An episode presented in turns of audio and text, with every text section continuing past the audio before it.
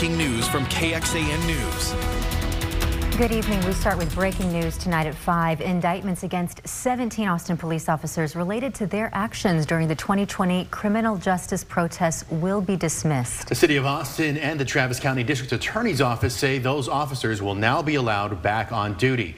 You may remember 21 officers in total were indicted related to the May 2020 protests following the deaths of George Floyd and Michael Ramos. Now, charges against four officers are still moving forward. Remember, several people were injured in those protests when police fired less lethal ammunition, including beanbags or rubber bullets. Some people filed civil lawsuits, and settling those cases has cost the city over $20 million. Now, in exchange for the dismissal of the 17 officer indictments, the city and DA sent a letter to the Department of Justice asking them to review the police department's actions during the protests. We asked incoming president of the Austin Police Association, Michael Bullock, about what this means for officers. And he says, in part, this is a step in the right direction and that officers were faced with challenges but acted within the law and kept Austin safe. He adds APA will continue to fight for those indicted officers and claims DA Jose Garza has yet to prove officer wrongdoing.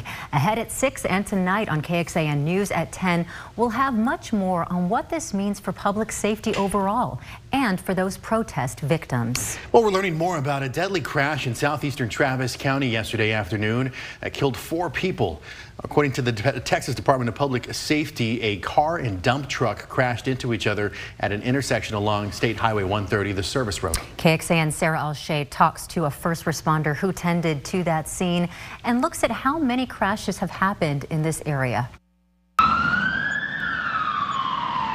It was the worst crash a state emergency services employee says they've ever seen. I responded to a couple of hundred crashes in my lifetime, and this was by far the most serious, absolutely horrendous scene. We're concealing the person's identity at their request. It happened near the State Highway 130 northbound service road intersection with Maha Loop Road. Numerous calls came in to Travis County 911 regarding a large commercial vehicle that had struck a sedan, and the sedan was catching fire uh, with numerous occupants. According to the Texas Department of Public Safety, a driver and four passengers had been driving east on Maha Loop Road at the same time a Peterbilt dump truck drove north. The two crashed in the intersection. There were three persons undergoing CPR at the same time. DPS says one person in the passenger vehicle was flown to a hospital and the other four died on scene. It's unclear the condition of the driver of the dump truck. EMS reported a deadly crash on the southbound service road in late October. But taking a wider look, data shows 438 crashes in all of SH 130 in the last five years. The emergency services employee thinks more traffic enforcement in the area could help. Sarah Alsheh, KXAN News. The Travis County Sheriff's Office tells us patrol deputies are assigned to SH 130 every shift. It tracks hotspots, which are those areas where traffic accidents are either increasing or are very common. Now, they weren't able to tell us if SH 130 is one of those areas. Regarding yesterday's crash, DPS says the investigation is ongoing and there is no word yet on the cause. And SH 130 Concession Co. is a private company that manages the 41 mile section of SH 130, starting at SH 45 near Buda and extending south to Seguin. Now, we want to clarify something we said last night at 10 regarding its involvement with the highway. While the company manages the southern portion of SH 130, the company does not manage or operate SH 130 or the frontage road where yesterday's crash happened. First warning weather with Chief Meteorologist David Yeomans. Well, it's a seasonably cool December evening in the wake of this morning's rain-free cold front that blew through. There it is well south of our area now with 60s behind it across much of the state, including a comfortable 64 right now in Austin. Tonight, another one of those earliest sunsets of the year, still flatlining at 5.30 p.m. Beautiful clear skies, and look at the fall colors. I've loved the foliage out there the past week or two. You can catch it at the Lady Bird Johnson Wildflower Center or on our weather camera there there. It's sunny and 64 degrees. Coming up in your first warning forecast, how cold it gets out there on a chillier night tonight. Unseasonably warm weather and when that returns. Also, we're tracking a close eye on the next storm heading our way. David, thank you so much. 12 years into a lawsuit over the treatment of Texas children in long-term foster care, a federal judge will consider taking some of the toughest and really most extreme actions yet against the state. Today, KXAN's Avery Travis listened in on day one of a hearing that's expected to last all week. Avery, what happened today? Yeah, today, really what we were talking about was a request from the lawyers who are representing thousands of foster children. They asked the judge to not only fine the state, but they went a step further. They asked the judge to consider placing at least parts of the Texas foster care system into what's called a receivership. It's a mechanism usually used in corporate or financial law that would allow a court appointee to take control of an entity with the goal of making reforms. And experts we spoke with say this would be a rare move in this type of context, but not completely unheard of. And how's the state responding? Before this hearing ever began, the state began to argue that Texas has complied, they say, with the vast majority of the judges and the court's orders. Beyond that, though, they argued that a receivership could be seen as potentially a federal overstep into states' powers, basically by having this federal appointee within the walls of a state system, there could be some federalism concerns. Now, we didn't hear much of that argument today, but we are expected to hear it throughout the course of the rest of the week. And of course, we want to talk about the heart of this issue all those children in our foster care system and the very people, the social workers who take care of them. Of course. And really, most of the afternoon was taken up by emotional testimony. We heard from a, an 18 year old who actually spent years in foster care. She spent time sleeping in state office buildings and hotels because she didn't have a foster placement. We also heard from a former caseworker who described long overtime, even overnight shifts on top of her normal work where she had to watch foster children who were living in these types of unlicensed placements. Now, these unlicensed placements have been a key point in the lawsuit. It's called CWOP, Children Without Placement. And in fact, the latest report on CWOP filed shows a spike in these types of placements happened over the summer. That report also shows more than 400 kids spent at least one night in an unlicensed placement over the course of the year. There is so much need here in Texas for those kids. It's just heartbreaking to think of them without permanent homes. Thank you so much for following this, Avery. We appreciate you. Well, coming up, the war in the Middle East continues to escalate. We'll tell you how it's testing America's relationship with a key ally. And if you're looking for flights to New Orleans for the Sugar Bowl, a tough message to hear from Southwest Airlines coming up. Well, today tensions are rising as fighting escalates in the Gaza Strip, testing a U.S. partnership with Israel, a major ally. And there are fears the conflict could spread across the region. As NBC's Alice Barr tells us, it comes as a U.S. warship shot down three drones aimed at commercial ships in the Red Sea. The war in the Gaza Strip has moved south. The people fleeing it are running out of options. Israel is targeting Hamas leaders believed to have regrouped in the south. But that's where Israeli officials told civilians to come when fighting was concentrated in the north. The White House pressed today on its message to Israel, a top U.S. ally. And what we have indicated to the Israelis is they need to use every means and tool that they have available to be sure that when they actually move in in force into an area in the south, that they do so with some confidence that people have actually gotten safe passage out of that area. The Biden administration has been ramping up pressure on Israel to protect civilians. International humanitarian law must be respected. Too many innocent Palestinians have been killed. In this kind of a fight, the center of gravity is the civilian population. And if you drive them into the arms of the enemy, you replace a tactical victory with a strategic defeat. Israel is now dropping leaflets with digital maps telling civilians to move from one quadrant of Gaza to another for their safety. But many don't have internet to read the QR code and don't believe that anywhere is safe. It comes amid growing concerns that the conflict could spread. Defense officials confirming to NBC News that a U.S. warship shot down three drones that were heading toward it off the coast of Yemen. It happened during a sustained attack on commercial ships ships in the Red Sea. Three of the ships were hit. It's unclear if the American warship was a direct target. Iranian backed Houthi rebels claiming responsibility, calling it a show of support for Palestinians in Gaza. In Washington, Alice Barr, NBC News. A new report shows just how desperate air traffic controllers are for help.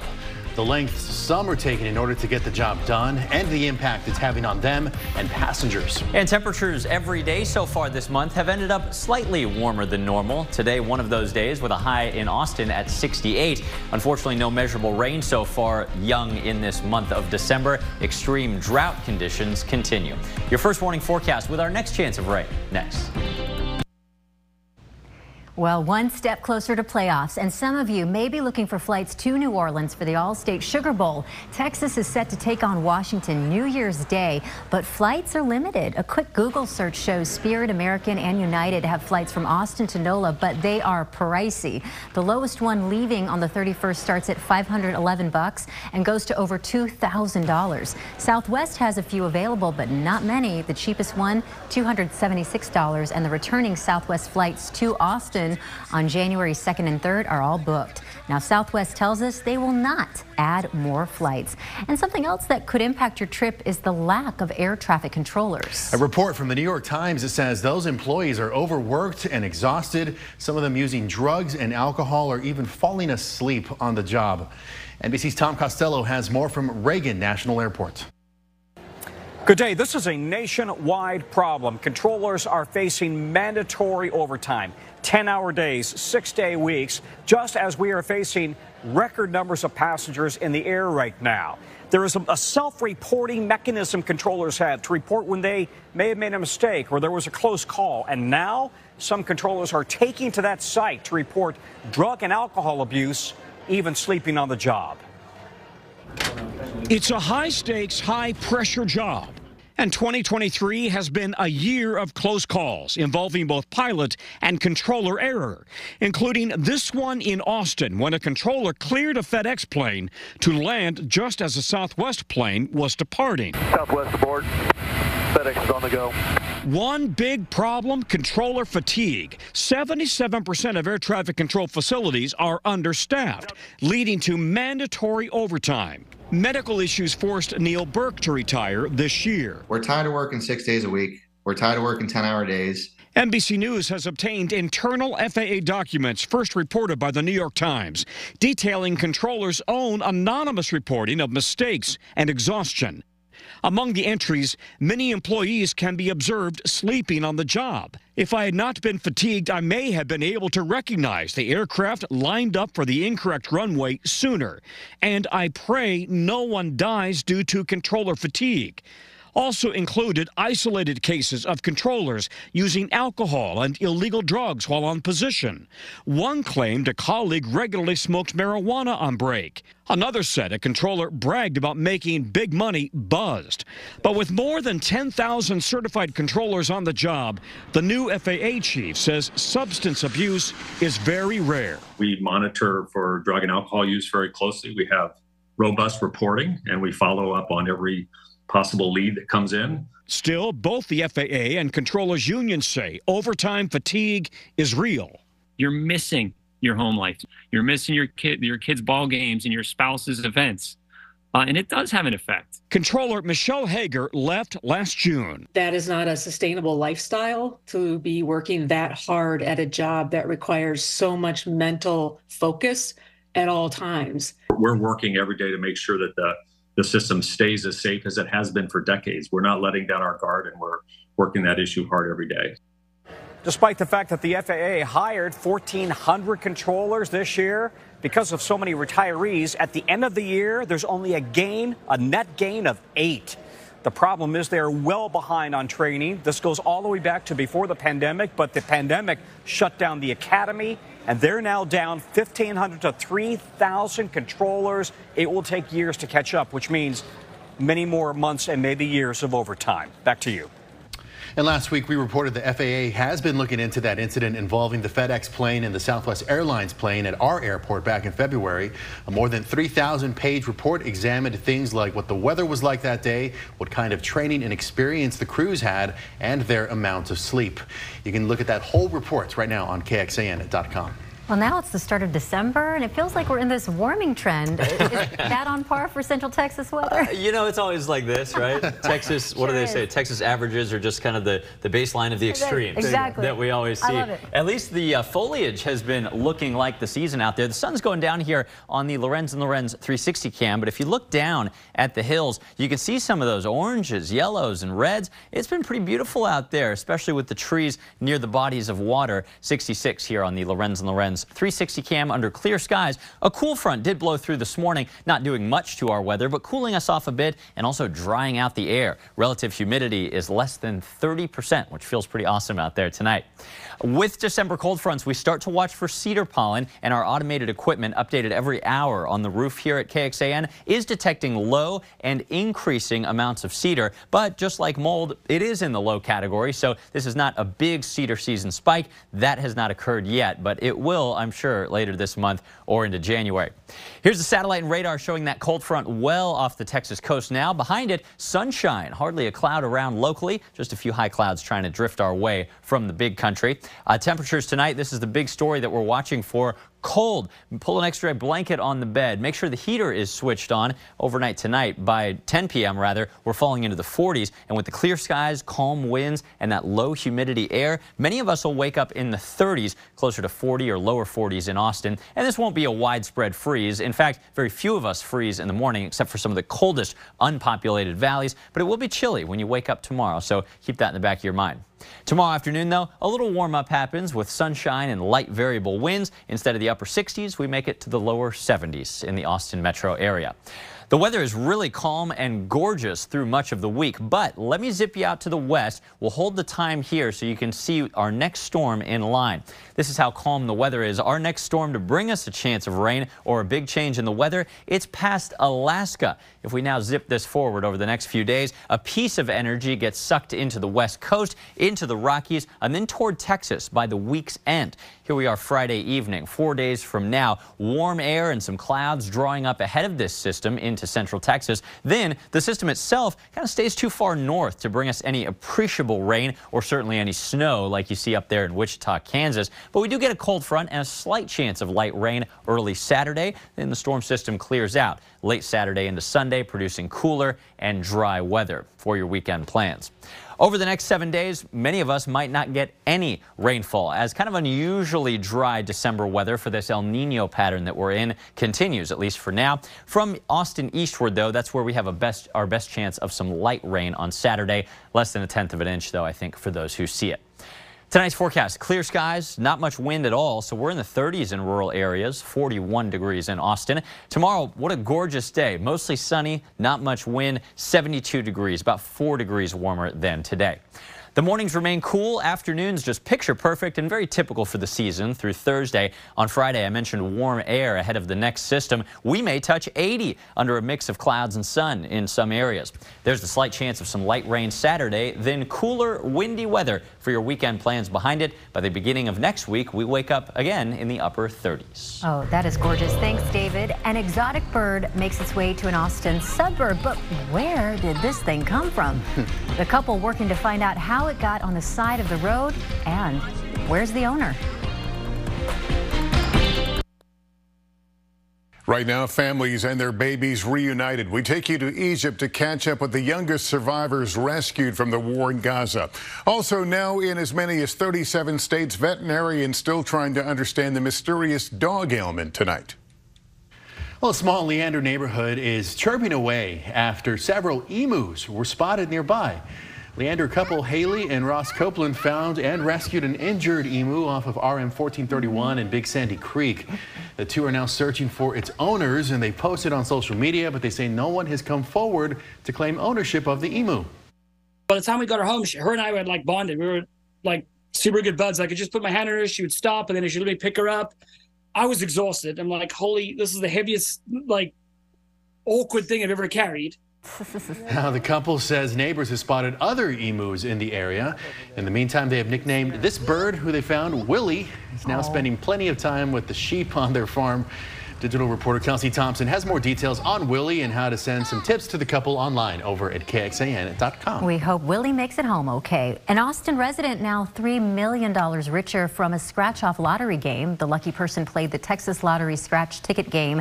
It's called 750 Million Winners Circle, if you want to take notes.